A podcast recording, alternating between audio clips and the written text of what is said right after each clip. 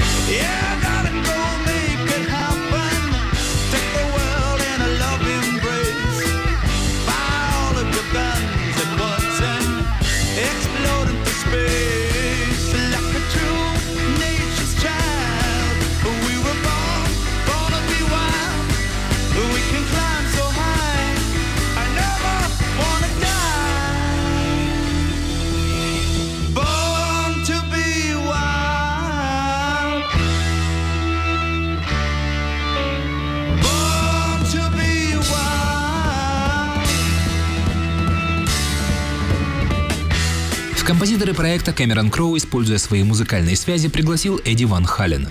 Тот с удовольствием написал ряд мелодий, которые в течение последующих 30 лет одну за другой переделал в собственные песни или более развернутые произведения. Поэтому опытные меломаны услышат в фильме треки, точнее заготовки треков Good Enough, Right Now, AFU и других.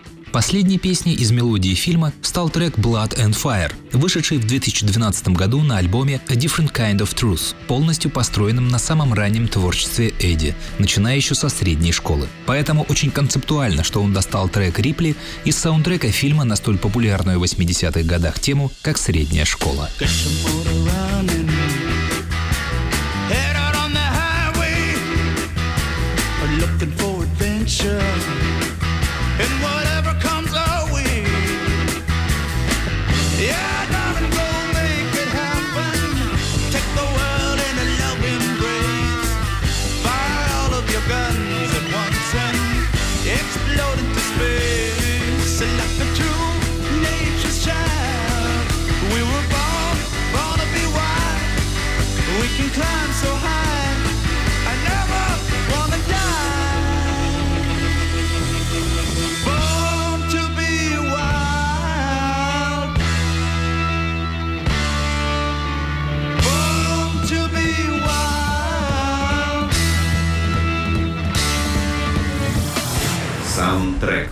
Без тормозов.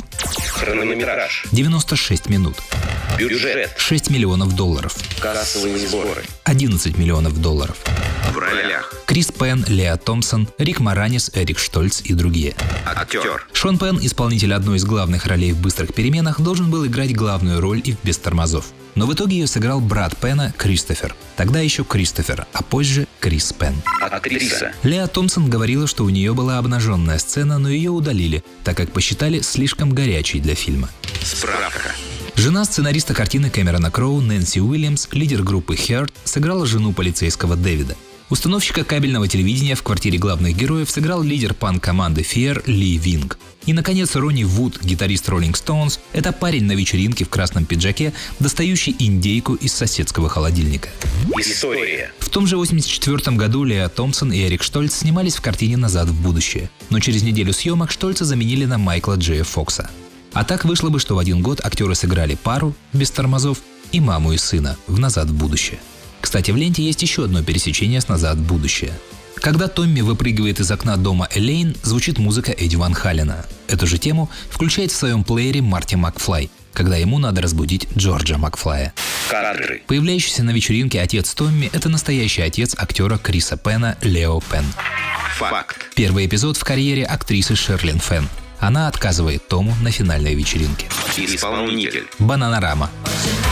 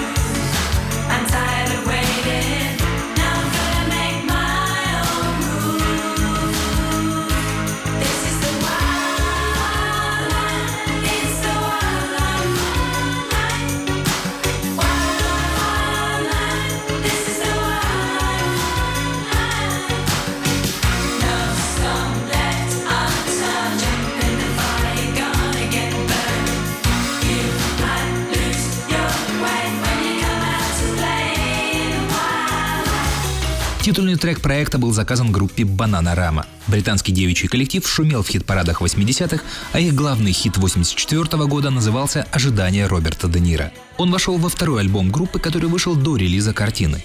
За два дня по просьбе Кроу девушками была записана песня «The Wild Life». На нее сделали промо-клип и издали сингл. И хотя он не достиг каких-то вершин в хит-парадах, 70 место, участники группы все равно решили перевыпустить заново одноименную пластинку Бананарама, добавив в трек-лист песню The Wild Life. Не стали они и главными звездами картины. И это, увы, самое больное место проекта без тормозов. Фильм не получился, не выстрелил, поэтому саундтрек остался незамеченным. А между тем, в нем присутствуют треки Мадонны, Принца, Билли Айдола, Хью Льюиса, Литл Ричарда, групп Степан Вулф, Баффало Спрингфилд, Human League и многих других исполнителей.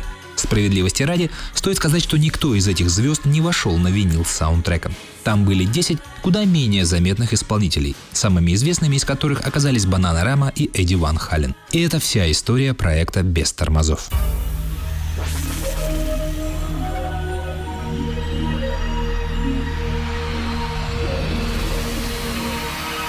Саундтрек. Фильм. Смертельное влечение. Год.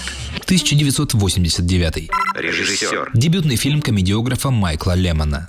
До того, как Майкл начинал снимать фильмы, он обучался рисованию в Нью-Йорке, окончил философский факультет в Колумбийском университете, переехал в Германию, где стал академиком. После чего внезапно сел на ресепшн в кинокомпании Фрэнсиса Форда Копполы American Zoetrope. Но уже через несколько лет руководил камерами на съемках картины «Изгои». Точка отсчета. Дэниел Уотерс написал сценарий для Стэнли Кубрика, так как рассчитывал, что только Кубрик снимет все сценарные три часа. Однако ему не удалось войти в контакт с режиссером, поэтому он предложил сценарий Майклу Лемону.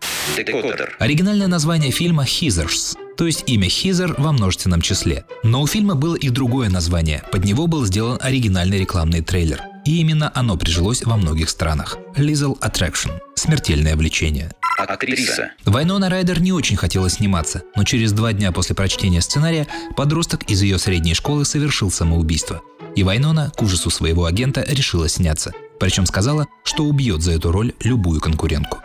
Факт. В сцене сна Вероники, где Джейсон подчеркивает строки в книге Хизер Дюк «Моби Дик», должна была быть использована книга «Над пропастью воржи». Однако из-за авторских прав продюсеры не смогли получить права на ее использование. Справка. На базе этого фильма телепродюсеры сети Fox хотели разработать телесериал.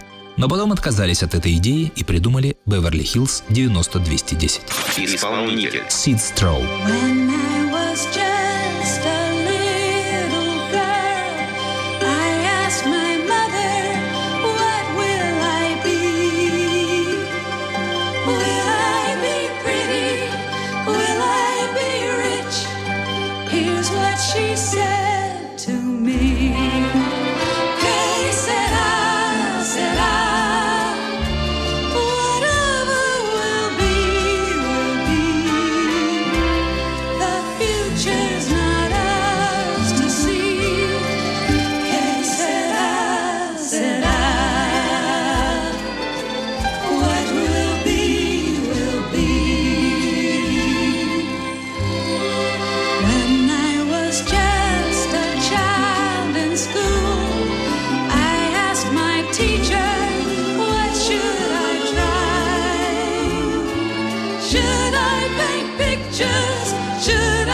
sing songs?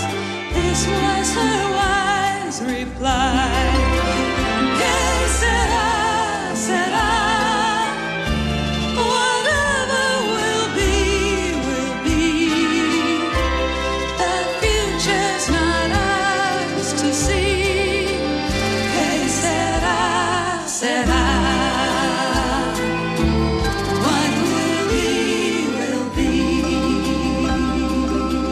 Саундтрек картины «Смертельное влечение» вошли ровно две песни. Первая – «Куй сара сара». Песня 1956 года из кинофильма Хичкока «Ему и привет. Человек, который слишком много знал». Там ее поет исполнительница главной роли Дорис Дэй. Премия «Оскар», между прочим. Для открывающих титров «Смертельного влечения» песню записала Сид Строу, дочь актера Джека Строу. В том же 89-м вышел ее дебютный альбом, но песни «Куй сара сара» там не оказалось. Удивительно, но трека не оказалось и на официальной пластинке с саундтреком влечения. На него попала только музыка Дэвида Ньюмана. Саундтрек. «Смертельное влечение». В ролях. Кристиан Слейтер, Вайнона Райдер, Шеннон Догерти и другие. Справка. Многие актеры типа Дрю Берримор, Джима Керри или Джаджа Нельсона отказались от съемок в проекте, сочтя его слишком мрачным. Брэд Питт проходил пробы на роль Джей Ди, но показался продюсером слишком правильным. Роль Хизер Макнамара предлагали 17-летней Хизер Грэм, но ее родители не разрешили ей сниматься. Роль Вероники была написана для Дженнифер Каннелли, но актриса отказалась от нее. Актер. Кристиан Слейтер для образа Джейсона копировал мимику Джека Николсона. Слейтер даже написал актеру письмо с просьбой посмотреть фильм, но ответа не получил. Актриса. Сейчас в это сложно поверить, но у Шеннон Доерти во время съемок в картине в силу очень консервативного воспитания были проблемы с произношением ругательств. Кстати, долгое время за Доерти была закреплена роль Вероники, но когда согласие дала Райдер, Шеннон перевели на одну из Хизер. Именно эта роль очень понравилась Тори Спеллинг, и она попросила своего папу взять Шеннон в сериал «Беверли-Хиллз 90210». Съемки. Съемки картины длились 32 дня, летом 88 года. Самой первой снимали сцену, где Вероника и Хизер играют в крокет, обсуждая выстрелы Джейсона в столовой. А вот вступительная сцена с той же игрой, где Хизеры пытаются попасть в голову Вероники, снималась самой последней. И на Лизан Фолк, игравшей Макнамару, был надет парик, потому что к тому моменту она уже постриглась. Место съемок. В качестве школы Вестерберг снимали среднюю школу Джона Адамса в Санта-Монике. Декорация комнаты Вероники стояла в школьном спортзале из финала картины. Кухня Хизер Чендлер, где происходит решающая сцена, когда Джейсон дает Веронике чашку с раствором, это кухня Хизер Дюк из сна Вероники. Просто другой свет и ракурс съемки. Исполнитель. Дон Диксон.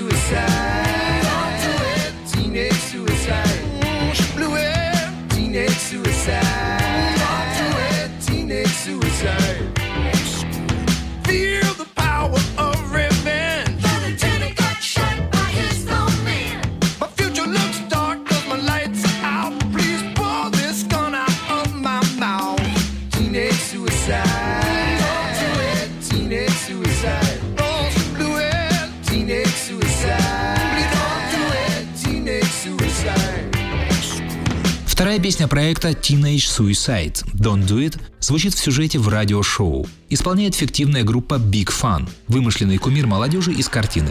Записана для фильма музыкальным продюсером Доном Диксоном при помощи своих друзей. В техническом задании от продюсера фильма значилось сделать пародию на трек 80-го года группы Queen «Don't Try Suicide». Также не вошла в пластинку с саундтреком, но в 92 году Дон Диксон издал ее на своем сборнике лучших песен «I'm a Ham». Teenage suicide. Teenage suicide. Oh, she blew. Teenage suicide. Teenage suicide. Every little thing, every little thing has a place in the big picture. Be clean and nice. Heed your parents' advice. The cheerleaders don't understand. Teenage suicide.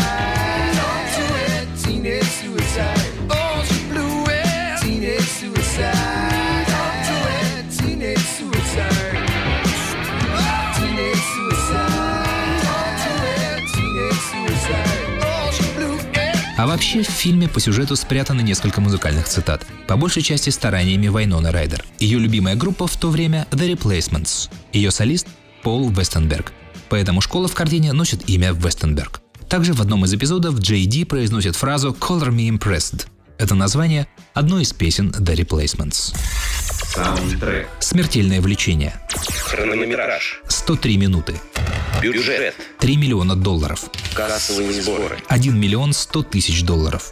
Кадры. В сцене, где Джейсон произносит монолог перед повесившейся Вероникой, ноги, постоянно мелькающие на переднем плане, принадлежали дублерше Вайноны Райдер. Переиздание. В DVD-версии содержался альтернативный сценарий, отвергнутый New World Pictures как неприемлемый для молодежной аудитории. В этой версии Джейсон погибает в котельной.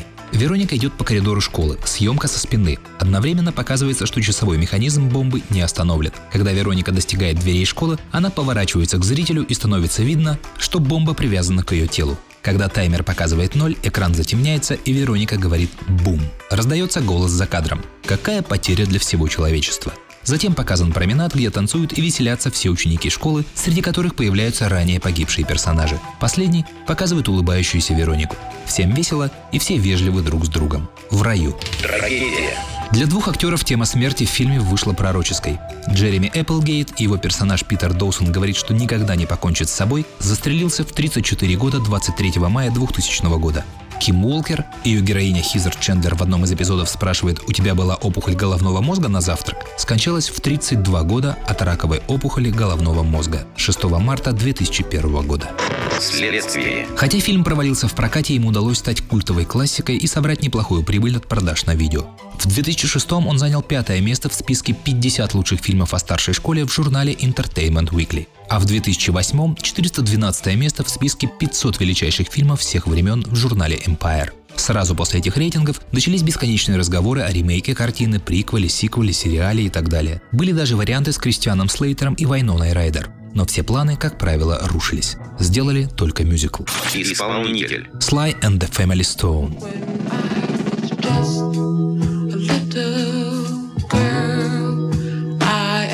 My mother, What will I be?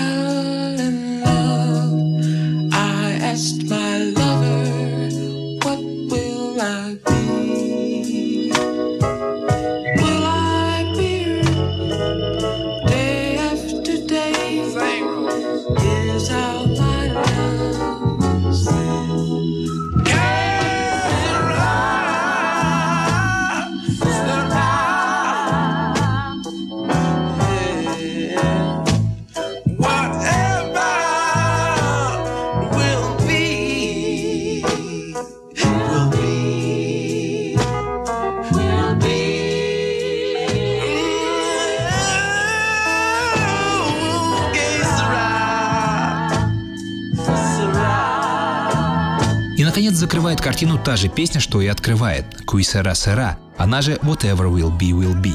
Но опять в другой версии группы Sly and the Family Stone. Продюсеры хотели использовать тут оригинал Дорис Дэй, но актриса никогда не разрешает использовать свое имя ни в каких сторонних проектах. Вообще никак, если это в ее власти. А «Куи сера сера» очень знаковая для нее песня, так как была пять лет главной темой телешоу Дорис Дэй, которое актриса вести не хотела, но контракт к этому обязывал. В общем, пришлось брать кавер-версию, старую, 1973 года. Но и она тоже не попала на пластинку Дэвида Ньюмана. На этом и закончим с влечением. Это все на сегодня. Вы слушали программу Soundtrack. Я Андрей Куренков. Всем пока, удачи и до встречи. Саундтрек.